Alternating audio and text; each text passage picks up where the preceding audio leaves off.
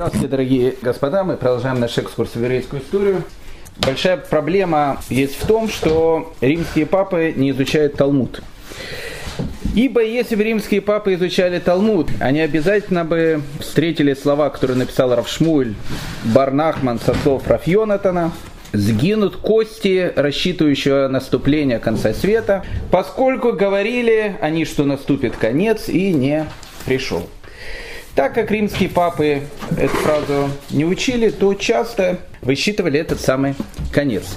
Ну, например, римский папа Сильвестр II. Он был э, сто процентов уверен, что конец света наступит 1 января 1000 года.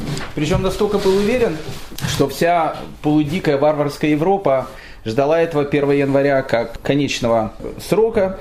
Наступило 1 января, ничего не произошло, 2 января, 3, 4 и так дальше. И тогда возмущенные граждане Рима э, решили, что конец света должен наступить для Папы Римского.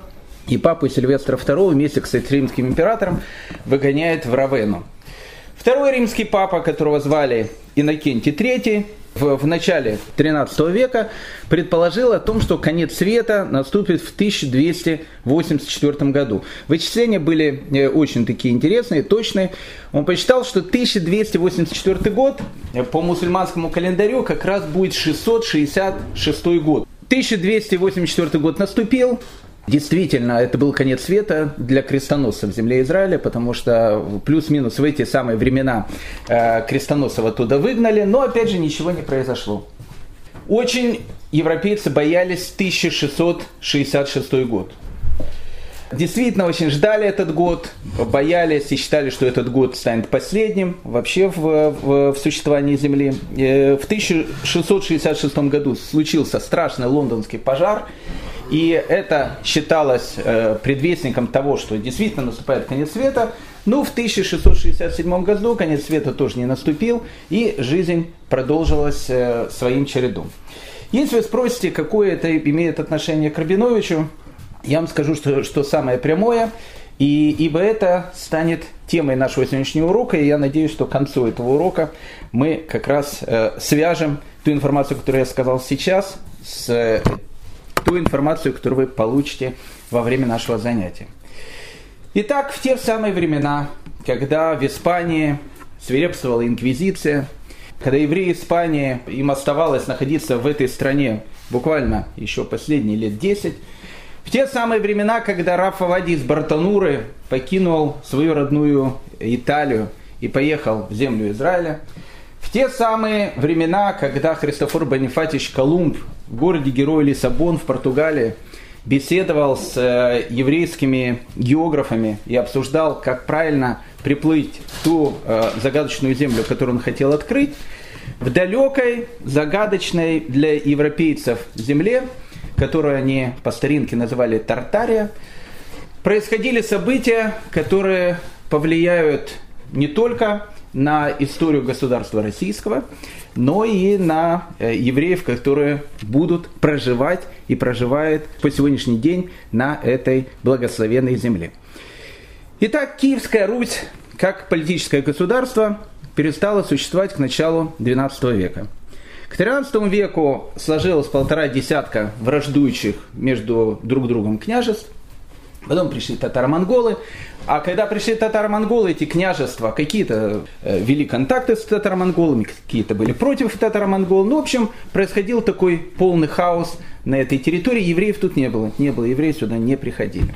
К началу 15 века хаос этот еще более усилился, а вот во второй половине 15 века одно из очень таких сильных княжеств, которое называлось княжество Московское, или его еще назвали Великое княжество Московское, решило сконсолидировать под своей рукой все раздробленные княжества, которые были вокруг, объединить их, некоторые при помощи уговора, некоторые при помощи завоевания, для того, чтобы создать новое мощное государство. Все шло очень хорошо, но один из, э, одно из княжеств, один из городов э, в Киевской Руси, если так можно сказать, он выделялся среди всех остальных городов. Какой-то он был такой, ну, не совсем, я бы сказал, бы древнерусский. Хотя он был древнерусский, но направленность у него была какая-то более итальянская, более европейская. Это город, который называется Господин Великий Новгород, или просто мы его называем Великий Новгород. Новгород очень был похож на город-герой Венецию. Очень был похож. Ну, во-первых, Новгород был практически республикой. Ну, номинально он был княжеством, но практически был республикой. Там был парламент, там был вечевой колокол, который там звонил и, и собирался парламент, решали какие-то вещи, которые были. Новгород был торговым городом, точно таким же, как Венеция. Новгород был один из немногих городов вообще в Киевской Руси, которые вели торговые отношения с Европой. В основном Европа знала Новгород. Был такой большой европейский город. На этот лакомый кусочек с вожделением смотрели два близлежащих государства. С одной стороны, это была Литва, которая начинала уже там поднимать довольно хорошо голову. Она э, давно уже мечтала к себе как бы прикарманить Новгород. С другой стороны, это было Великое княжество Московское, э, которое тогда правил человек, которого звали Иван III, запомните это имя, будет очень важно. Иван III был дедушкой Ивана Васильевича Грозного, который вошел в историю под именем Иван Грозный. Иван III в государстве московском тоже поглядывал на Великий Новгород, потому что уж слишком лакомый кусочек это был. А сами новгородцы не хотели быть ни литовцами, ни московскими э, поданными, они хотели оставаться новгородцами. И вот в 1470 году когда они увидели о том, что Москва все более и более пристально поглядывает на, э, э, на Великий Новгород, они решили попросить польского короля Казимира IV для того, чтобы он прислал из Киева одного из князей, которого звали Михаил Алелькович, для того, чтобы он пришел как бы и начал княжить в Новгороде. Ну, в России, понятно, в России, в Москве, это действие восприняли как враждебное, потому что Новгород, ну, как бы решил сотрудничать с НАТО. То есть, как бы, в принципе, Новгород, он был как бы русский город, он э, под, под, под влиянием плюс-минус Москвы. А тут начал напрямую с Литвой, перешел к ней. Ну, в общем, конечно, Москва это выдержать не могла. Она начала э, Новгороду посылать различные э, угрозы, письма о том, что либо он разрывает договор с НАТО, либо, в общем, э, придут в гости.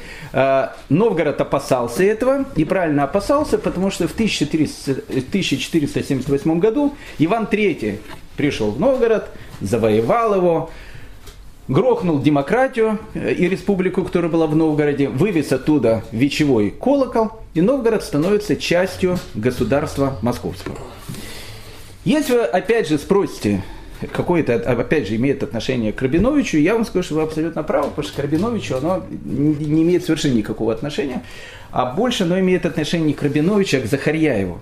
И сейчас мы с вами поймем, почему и как. Так как Новгород был очень таким вольным городом, ну, по, по российским стандартам, очень вольным, а в любом вольном городе, в любой вольнице всегда есть вольница мысли. Поэтому Новгород э, на всей вот этой территории бывшей Киевской Руси он был самым, наверное, таким э, городом, где, ну, не знаю, бурлила какая-то э, и политическая, и духовная, и религиозная мысль, которая иногда переходила в довольно-таки еретические формы. Э, для Новгорода это было нормально. Там выстраивали различные такие перформансы, э, которых э, там консерваторов, они там просто с ума сходили от этого современного искусства, которое делали в Новгороде. Но, допустим, в XIV веке появилось такое движение, которое называлось движение стрегольников. Ну, на самом деле оно появилось не в Новгороде, но в Новгороде была его штаб-квартира. Стрегольники говорили о том, что все русское священничество во зле лежит, и говорили о том, что не надо нам ни священников, не надо, чтобы в храмах было много золота и так дальше, все должно быть по-простому, э, не надо ни дорогих часов, не надо ни дорогих машин, ничего это не надо, все должно быть в полной простоте. Ну, понятно, что стрегольническое движение э, с такими замашками долго не просуществовало, хотя еще раз штаб-квартира ее находился в Новгороде. Стрегольников прибили. Э, но в той же самой восточной русской православной церкви, не в русской, просто православной церкви, в 15 веке не только в Новгороде э, были всякие вот эти вот брожения, допустим, Афонский монастырь, один из центров православия. В 15 веке он был центром христианской мистики. И, допустим, сам Афонский монастырь э, отрицательно относился вообще ко всякой обрядности и так дальше. Так что в, в православном мире Э, во второй половине 15 века, плюс еще, после того, что в 1453 году пал Константинополь, а Константинополь это, был, это было продолжение Рима, это был центр православия.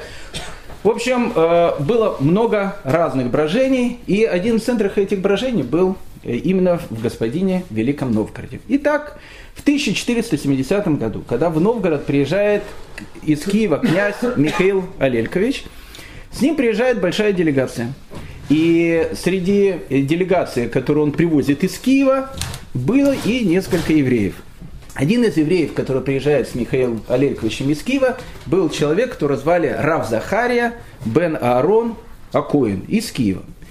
Рав Захария Аарон Акоин – личность очень загадочная. Мы знаем о том, что он приехал в Киев где-то в 1454 году. Откуда непонятно. Но большинство ученых предполагает о том, что он был родом из Испании. Скорее всего, он был либо мараном, которого насильно крестили. И мы говорили о том, что были смельчаки, которые покидали Испанию и уезжали в другие страны, чтобы открыто там возвращаться к своей вере. Либо он был евреем, который не мог выносить то, что происходило в Испании. Как бы там ни было, Рав Захария Коин из Киева он приезжает вместе с князем Михаилом Лельковичем, приезжает в город-герой Новгород. А город-герой Новгород к 1470 году тоже весь бурлил. Почему бурлил? Дело в том, что русская православная церковь у нее было летоисчисление не совсем такое, как было во всем, у всего прогрессивного человечества. Если все прогрессивное человечество вело свое летоисчисление с рождения Ешуа, и на всех календарях, которых издавались во всех странах мира, было черным по белому написано, что это был 1470 год, русская православная церковь вела свое летоисчисление со дня сотворения мира – но вела, э, скажем так, это летоисчисление не совсем правильно, э, поэтому оно у них было очень-очень завышенное. И поэтому все очень-очень опасались 1492 года. Ибо в 1492 году по летоисчислению Русской Православной Церкви должен был наступить 7000 год. А после 7000 года, по древней традиции, которая существовала, должен произойти конец мира, должен прийти Антихрист, а потом еще другие товарищи. В общем, произойдет конец. Все очень боялись 1492 года. Почему? Потому что это было 7000 год. Евреи ничего не боялись, потому что у евреев 1492 год, это был 5252 год, у нас еще было много времени, хотя цифра тоже интересная, 52, 52, но, в общем, как бы она это ни о чем не говорит. Поэтому в Новгороде, и не только в Новгороде, но так как Новгород был центр такого духовного брожения, думали, а что же такое произойдет через 22 года. Плюс еще общая атмосфера была такая. Литва хотела завоевать Новгород, Москва хотела рядом завоевать Новгород. Все это повлекло к тому, что когда Рав Захария Коин приехал в Новгород, с ним сблизилась новгородская, скажем так, интеллектуальная элита. А новгородская интеллектуальная элита это было несколько священников, которые, в общем, как бы, ну, скажем так, возглавляли все интеллектуальные кружки э, господина Великого Новгорода. Так и написано в русской летописи про э, нашего Захария, что Схария прельстил в жидовство двух влиятельных новгородских священников – Алексия и Дионисия. С этого начинается вся история. Алексия и Дионисий, они были людьми непростыми. Они выделялись среди всех священников тем, что они вели очень такую праведную жизнь. Они с ним сблизились и, в общем, как бы стали ходить к нему на уроки по иудаизму, скажем так. Русская летопись пишет, что вместе с Захарием Акоином в Новгород тогда приехали из Литвы двое евреев. Одного звали Йосиф Шмойла Скорявый, так он в русской лексике написано, а второго звали Маше Хануш.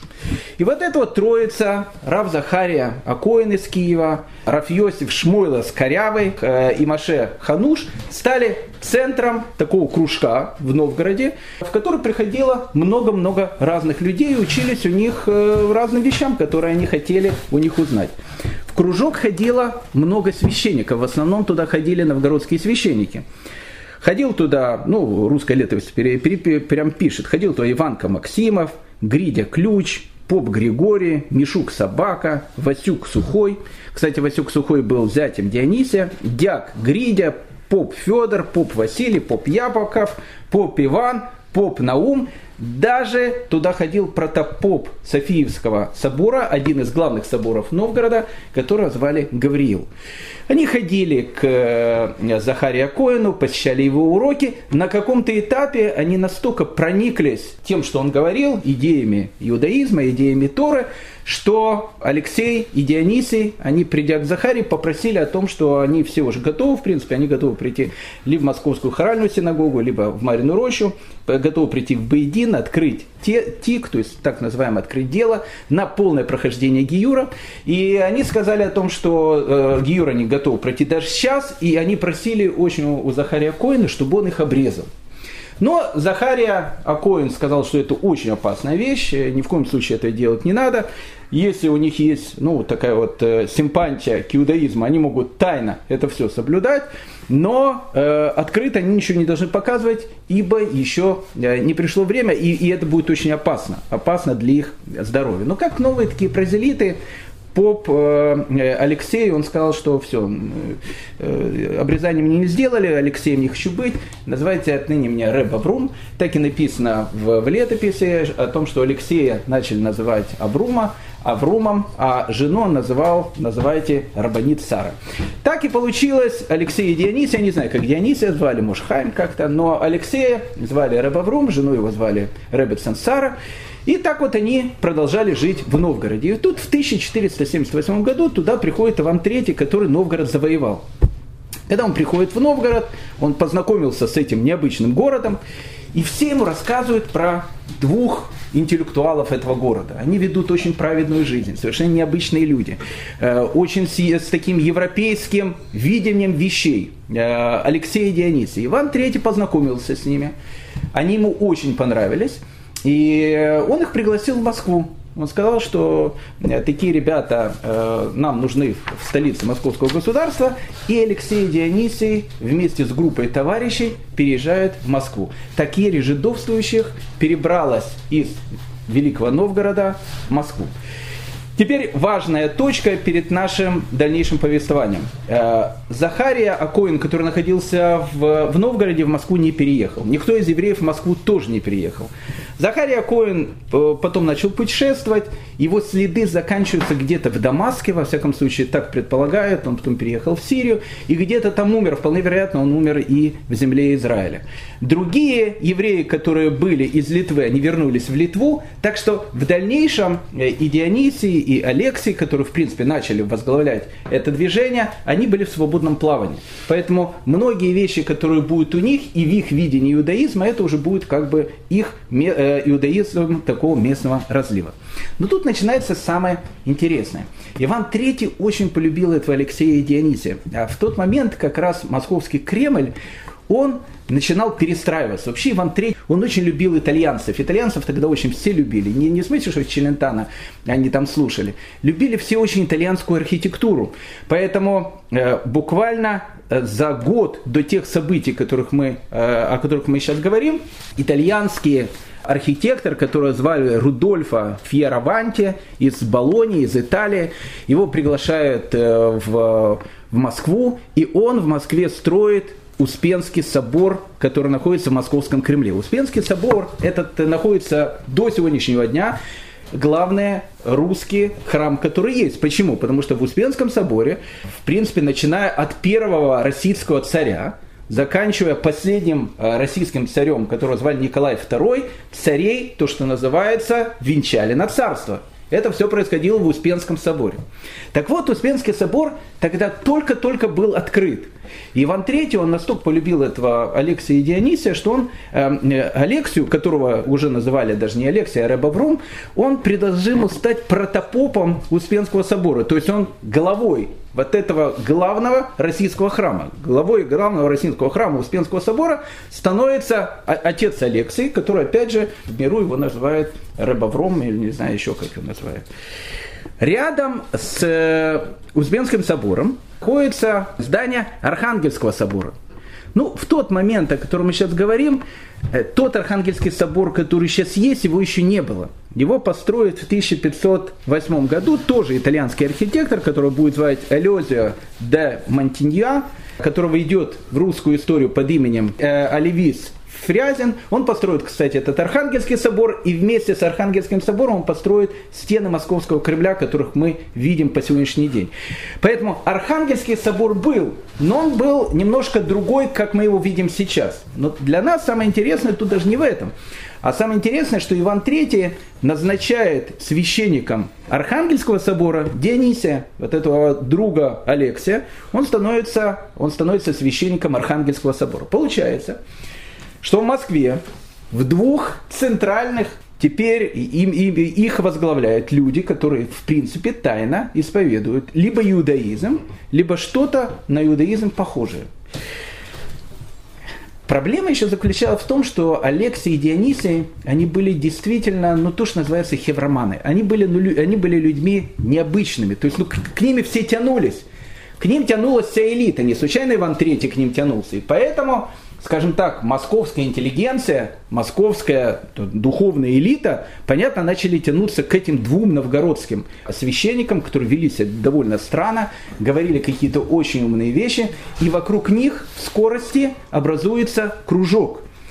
Кружок людей очень и очень влиятельных, кружок людей, которые, в принципе, возглавляли всю московскую политику, по большому счету. В кружке Дионисия и Алексия, или Рабаврома, как его звали, э, вошли такие люди, допустим, как всесильный княжеский э, дьяк, которого звали Федор Курицын, мы сейчас о нем поговорим, э, его брат Иван Волк, э, дьяки Стома и Сверчок и многие другие. Федор Васильевич Курицын был, в принципе, министром иностранных дел. Это был Лавров но он был даже больше, чем э, современный министр иностранных дел. Федор Васильевич Курицын, он был и министром иностранных дел, и в принципе он был правой рукой Ивана III. Практически все, что делал Иван III, он советовался с э, Федором Курицыным, то есть это был человек очень влиятельный в России. Федор Васильевич Курицын был человеком гениальным. Он был человеком, это было не, не итальянское возрождение, но он был человеком э, эпохи возрождения. Это был человек, который был потрясающий политик, философ. И что самое интересное, он был писателем. Федор Васильевич Курицын написал первое художественное произведение в древней русской литературе, которое называлось «Сказание о Дракуле». На самом деле Федор Васильевич Курицын в свое время был послом в Венгрии, и когда он туда приехал, настоящий Дракула, с которого вся, вся история это идет, а это был а, володарь э, Венгрии, Валахии, которого звали Влад III по фамилии Дракула. Дракула переводится как дракон. А, о нем много тогда говорили. И Федор Васильевич Курицын, приедя в Москву, написал вот этот первый бестселлер, э, по которому, если был бы Голливуд, снял бы уже э, новый фильм «Сказание о Дракуле», в котором он, в принципе, его и описывает. И вот Федор Васильевич Курицын, правая рука Ивана III, становится одним из тех людей, которые, в принципе, возглавляют вот эту вот ячейку жидовствующих в Москве. Дальше дело было больше. У Ивана III был старший сын. Его тоже звали Иван. Ну, часто есть э, Владимир Владимирович, там есть и президент, и Познер, есть много. А он был Иван Ивановичем. Тоже, тоже такие вещи бывают. Иван Иванович, он был как бы наследником престола, когда он был относительно молодым таким человеком, его решили женить. И женили его на э, девушке, ее звали Елена, она была дочкой господаря Молдавии. Она приезжает в Московию, прожила с э, Иваном. То есть она становится, в принципе, э, ну, то, то, тем человеком, который будет потом царицей. Еще не было, царе, э, не было еще царей, еще были великие князья, но ну, как бы она будет тем, кто будет возглавлять государство после смерти Ивана III вместе с мужем. Они прожили 7 лет, я не скажу, что счастливых 7 лет, ну прожили, у них родилось двое детей. И вот в 1490 году э, ее муж Иван Иванович заболевает. А, как, я, как я сказал, его папа Иван III очень любил итальянцев. Итальянцев приезжает много, они строят тут различные вещи. Кремль построили полностью весь, итальянцы. Но приезжают не только архи- архитекторы, Э, Иван III был уверен, и он правильно был уверен, что самые лучшие врачи, которые есть, они тогда находились в Италии. Это была правда. А самые лучшие итальянские врачи, точно так же как банкиры, мы уже говорили, это были евреи. Поэтому именно в этот же год, в 1490 год, из Венеции приезжает врач, которого звали мистера Леона, или которая в русскую летопись входит под именем Леон Жидовин. Мистер Леоне, не знаю, какая муха ЦЦ его укусила, чтобы он покинул Венецию, хотя в Венеции навряд ли он жил, не жили тогда в Венеции, евреям запрещено еще тогда было жить, скорее всего, в Местре. Местре – это континентальная Венеция. Но он был врачом, был, видно, очень дорогой контракт, ему сулили какие-то э, совершенно э, гигантские такие, то, что э, называют у нас э, э, молодежь бабки. И он, в общем, оставил свою родную Италию и приехал в Московию. И это была его стратегическая ошибка. Приехав в Московию, так как он был выписан самим Иваном III, он становится как бы личным врачом Ивана III. И как раз буквально он прожил тут, ну, буквально два или три месяца. И заболевает как раз Иван Иванович. Ну, заболевает э, сын царя, наследник престола. Понятно, мистер Леона должен его вылечить. Мистер Леона посмотрел на Ивана Ивановича и сказал, что в принципе он знает, что это такое, и он постарается его вылечить. Он его начал лечить, давал ему какие-то пилюли, антибиотики, пиявки, я не знаю, что он ему давал. Но, в общем, через неделю Иван умер. Ну, Иван III был человеком, в принципе, средневековым. Если умер, врач его не вылечил, значит, виноват врач. И вот на болванке бедного э, мистера Леона Жидовину отрубают голову. На этом заканчивается, в принципе, похождение врача Леона Жидовина э, в московском княжестве. Но Елена, Елена, э, вдова Ивана, она была тоже э, женщиной при дворе очень-очень влиятельной. А тут еще была пикантная такая подробность. У нее было двое детей. Старшего сына звали Дмитрий. И Дмитрий, который был тогда еще маленьким ребенком, он должен был стать будущим наследником русского престола. И получилось так, что под эту самую ересь жидовствующих попадает и Елена. Елена тоже, я не знаю, там свечи зажигала шаббат, нет, не знаю, там Ишетхаль, э, может быть, подпевала. Я не знаю, в чем заключалась у ерей жидовствующих, но она тоже подпадает под влияние этого движения. Еще больше. Скорее всего, под влияние этого движения попадает и ее малолетний сын Дмитрий. И поэтому в России сложилась не просто пикантная ситуация, а очень пикантная ситуация. Получилось так, что главы центральных церквей в Москве, тайно исповедовали что-то, что было похоже на иудаизм. Главные и самые влиятельные люди в государстве исповедовали то же самое, еще больше.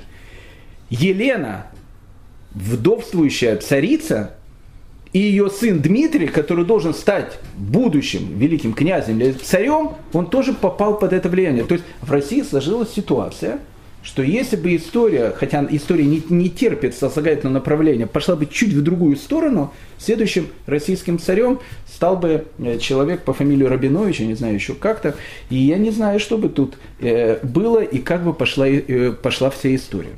Но история пошла так, как она пошла, потому что, ну как бы все соблюдали тайно-тайно, Пока однажды в Новгороде, а Новгород, кстати, был центром э, вот этой ереси, то, что называлось ересь жидовствующих, Пока однажды в Новгороде двое попов, не зайдя в харчевню, э, надравшись э, до состояния вообще совершенно такого непонятного, начали горланить песни, э, говорить всякие шуточки с, э, с, с матерными словечками. Но это как бы было все нормально. Но на каком-то этапе один из попов, будучи ну, в дриск пьяным, начал то, что написано, показывать кукиши образам. Ну, то есть кукиши образам начал, в общем, кукиши иконам показывать. Это было очень странно. И э, об этом сообщили э, архиепископу Новгородскому, которого звали Геннадий. Они сказали, смотрите, это как э, тут несколько священников очень известных. Они, в общем, в принципе, кукиши этим образам показывали. Один даже плевался по образам. Это было странно, и Геннадий вызывает их, в России не было инквизиции, но в России были э, пытки э, не меньше, чем у испанской инквизиции, метод были плюс-минус те же самые, вызывает несколько священников, э, за священниками потянулись несколько монахов, и один из монахов, которого зовут Самсонка, под пытками, опять же, я не знаю, что он говорил под пытками, но во всяком случае было записано, признается в страшные вещи. Оказывается, огромное количество новгородских братьев и монахов, как он сказал, постоянно показывает иконам кукиши, плюются на них, и что самое страшное, сказал Самсонка, еще поливает их скверной водой. Ну, тут, в общем, был, конечно, скандал. И, и Геннадий, архиепископ Новгородский, понял, что он поймал что-то очень-очень такое страшное. Он начинает делать различные судебные разбирательства. Да, и что интересно, он находит у этих сектантов, которых он поймал, находит очень много книг, написанных на русском языке. Одна из книг, которая была, она называлась «Шестикрыл». «Шестикрыл» был, в общем, ручной перевод. Скорее всего, это перевод был того же самого Рав Захария Коина из Киева. Это был перевод астрономического труда Рафа Эммануэля Баньякова из Италии. Э, дело в том, что в те времена жидовствующие, они очень и очень много читали книг по астрономии. Почему астрономия? Потому что, еще раз, вот этот вот 7000 год, который должен был наступить в 1492 году, он всех пугал. Поэтому много изучали этих книг для того, чтобы доказать самим себе о том, что на самом деле как бы 7000 год, он и не совсем будет 7000.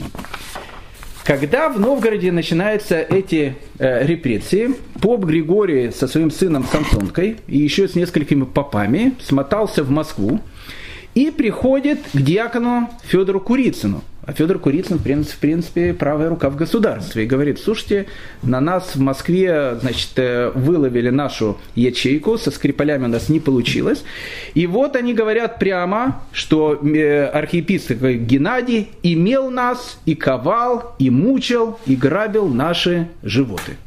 Ну, то есть о том, что в Новгороде начинается скандал. И жидовствующих была раскрыта.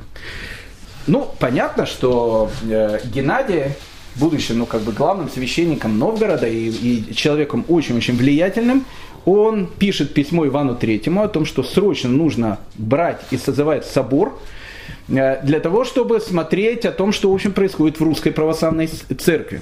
Собор может со- собрать митрополит всей Руси. Обратите внимание, очень тоже интересная вещь.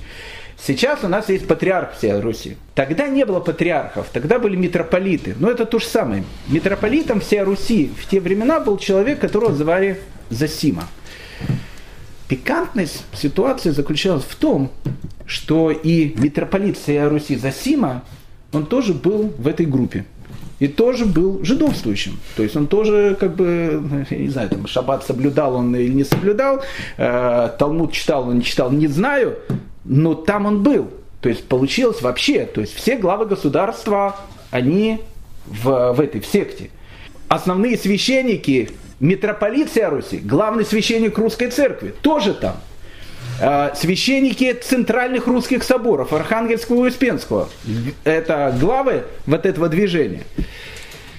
Ну, про Зосима еще мало кто знал э, в те времена, но, э, но Геннадий, он обращается к нему, потому что он, потому что он митрополит, о том, что срочно нужно собрать собор и обсуждать, что творится в русской православной церкви. Зосима не хотел собирать собор, почему? Потому что он сам был э, в этой э, вещи, то, что называется, рыльца у самого было немножко в этом пушку.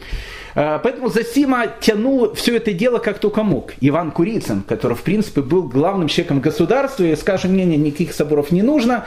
И самое интересное, сам Иван III, как он потом признавался, он тоже был в этой теме. То есть я не знаю, соблюдал ли Иван III э, что-то и собирался ли он обрезаться, но он тоже был под влиянием вот этой ереси жидовствующих. Но Геннадий, который находился в Новгороде, он был таким настоящим фанатиком, и, и он э, как бы понимал о том, что большая проблема есть в принципе в русской православной церкви, и он был абсолютно прав – он надавливает, и ничего не остается, и в 1489 году в Москве делается собор.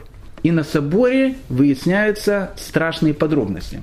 Оказывается, огромное количество русских священников, так написано в протоколе, не признавали Иисуса Мессией, отрицали Святую Троицу, соблюдали шаббат и праздновали еврейские праздники. Это был скандал. Какая-то часть священников их посадили в тюрьму, на какую-то большую часть священников, Засима, который был, в принципе, митрополитом, закрыл глаза.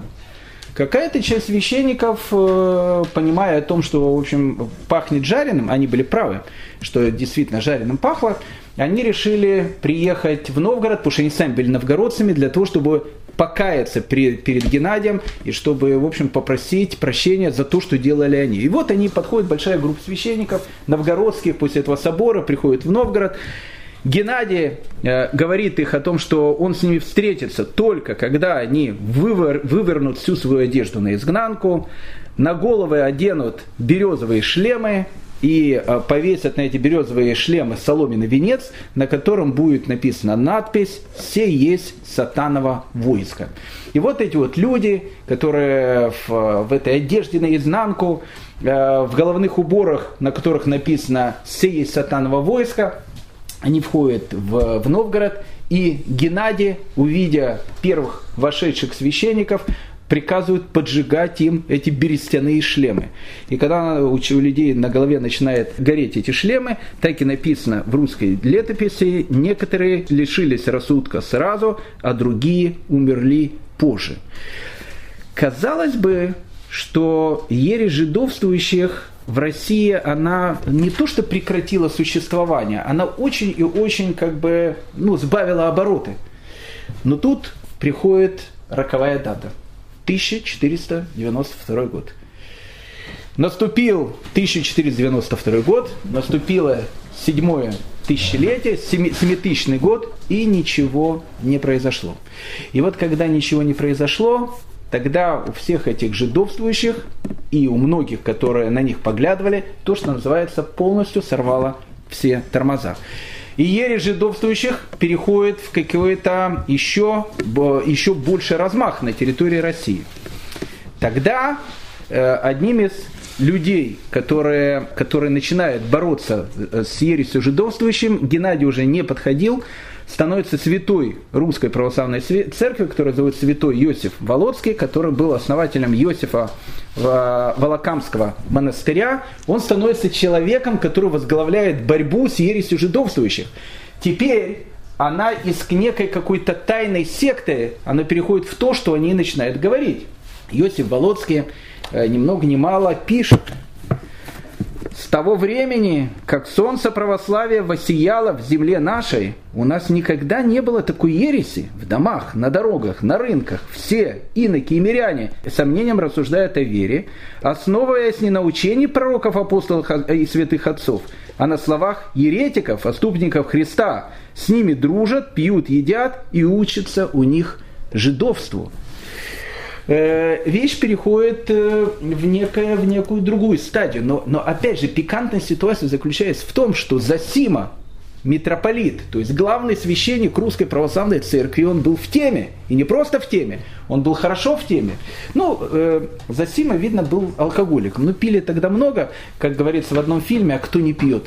Так вот, э, э, Засима его, в принципе, вино и погубило. Написано, что когда он пьянствовал, когда он был пьяный, он говорил, что среди священников, так и написано в летописи, что Иисус сам себя назвал божеством, что церковная утварь – это вздор, а иконы и кресты – просто болваны.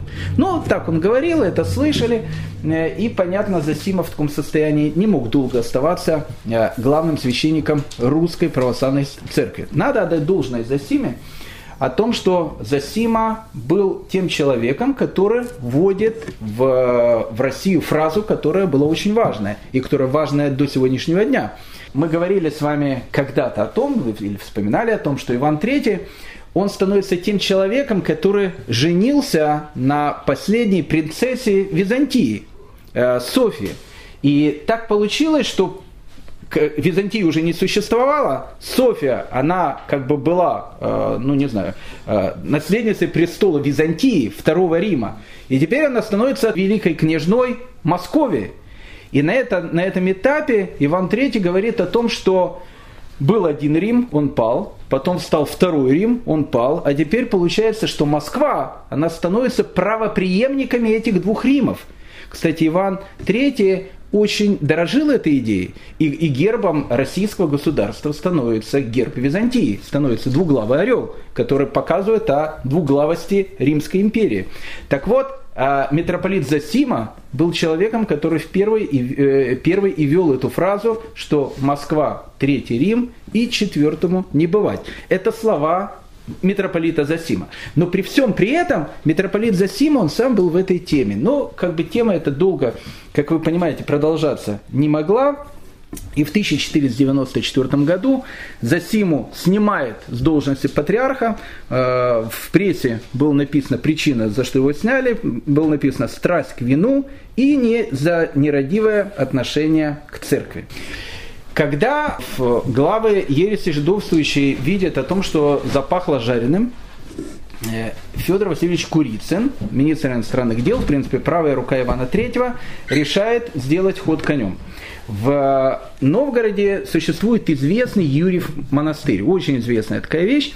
И он решает, э, что э, главой Юрьева монастыря нужно назначить человека, который тоже в этой э, ереси, тоже в этой компании, монах, которого зовут Кассиан.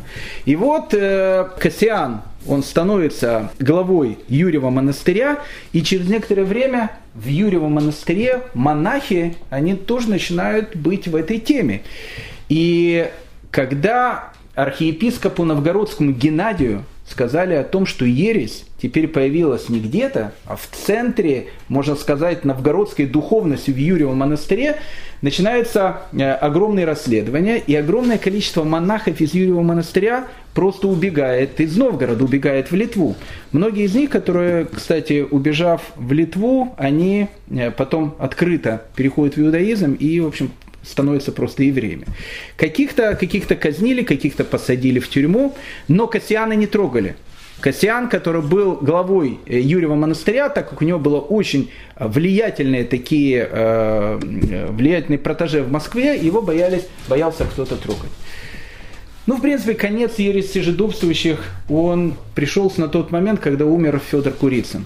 Федор Курицын, в принципе, самый влиятельный человек в государстве. И когда он умирает, с его смертью, в принципе, и начинается закат э, этой вот самой ересь, ереси жидовствующих. Плюс еще была пикантная ситуация. Мы говорили, что Иван III, он женится на последней византийской принцессе Софии. И у них рождается сын, которого назвали Василий. И поэтому при дворе, в принципе, вот эти две женщины, это были две партии, которые боролись друг с другом, чей сын будет будущим наследником престола. Елена, которая была в секте, э, считала, что это будет Дмитрий, ее сын, который тоже был в секте, я не, не знаю, насколько он соблюдал, не соблюдал, но был в ересе жидовствующих. Но Софья, она полагала, что так как она родила Ивану Третьему сыну, и этот сын, которого, кстати, назвали Василий, он будет являться, в принципе, потомков э, византийских императоров, она считала, что именно он должен был, будет быть будущим главой России. В конце концов, э, ее партия победила, и 11 апреля 1502 года Елену вместе с ее сыном Дмитрием затащили в тюрьму. Она в тюрьме пробыла три года, и в 1505 году ее, в общем, э, тихонечко ночью придушили. Кстати, надо э, э, сказать должное, Елене от нее, кстати, произошел, точнее даже не от нее, от ее брата, произошел очень известный российский род, род Рахманиновых. Есть такой э, великий композитор Сергей Рахманинов. Вот он, в принципе, был э, одним из потомков этой самой несчастной Елены.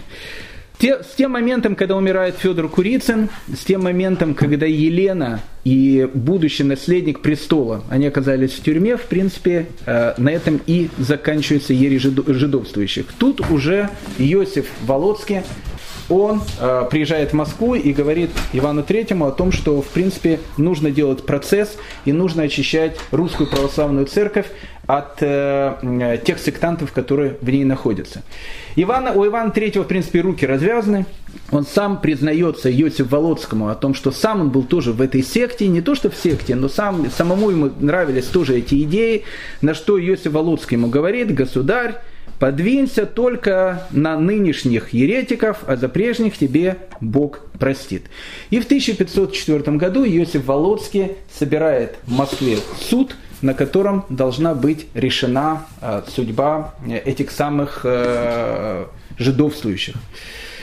Был большой суд, э, многих пытали, многие признались, и Иосиф Володский э, говорит о том, что э, судебный процесс нужно закончить такой массовой казнью, которую все увидят, и э, э, чтобы все бы поняли о том, что неповадно всем остальным были.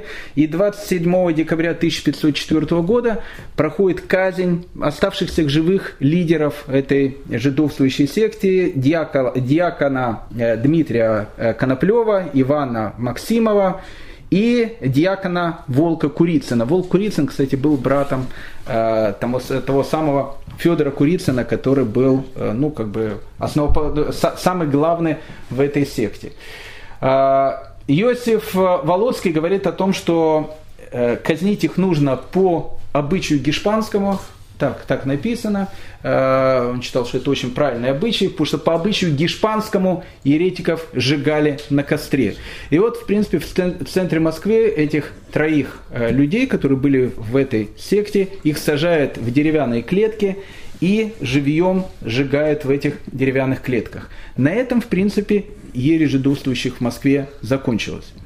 Но с этого времени на евреев в России стали смотреть со страхом. Если до этого, в принципе, на территории Киевской Руси евреев, в принципе, ну, как бы знали о том, что они там Иисус, может, распяли, еще что-то, ну, как бы не было никакого антагонизма с ними, то после ереси жидовствующих в России отношение к евреям стало очень и очень опасное. Это были, ну, как бы, благодаря им произошло то, что вся Россия могла пойти совершенно по другому пути. Внук Ивана э, Третьего э, был человек, которого тоже звали Иван. Э, Иван Васильевич, который профессию меняет, это был Иван Грозный.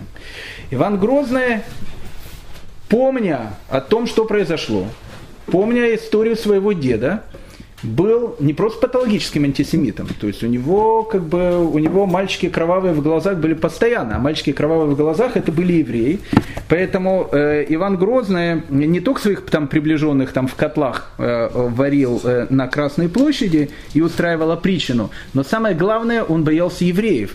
Э, один из э, иностранцев, который побывал в России, он, э, ну, как бы они видели антисемитизм в Европе, но такой, как у Ивана Третьего, никогда не видели. Он пишет, как не был он жесток и неистов, однако же не преследовал и не ненавидел никого, кроме жидов, которые не хотели креститься и исповедовать Христа, ибо он либо сжигал их живьем, либо вешал, либо бросал воду. То есть, в принципе, при Иване Грозном евреям был запрещен не просто находиться в России, даже въезд в Россию.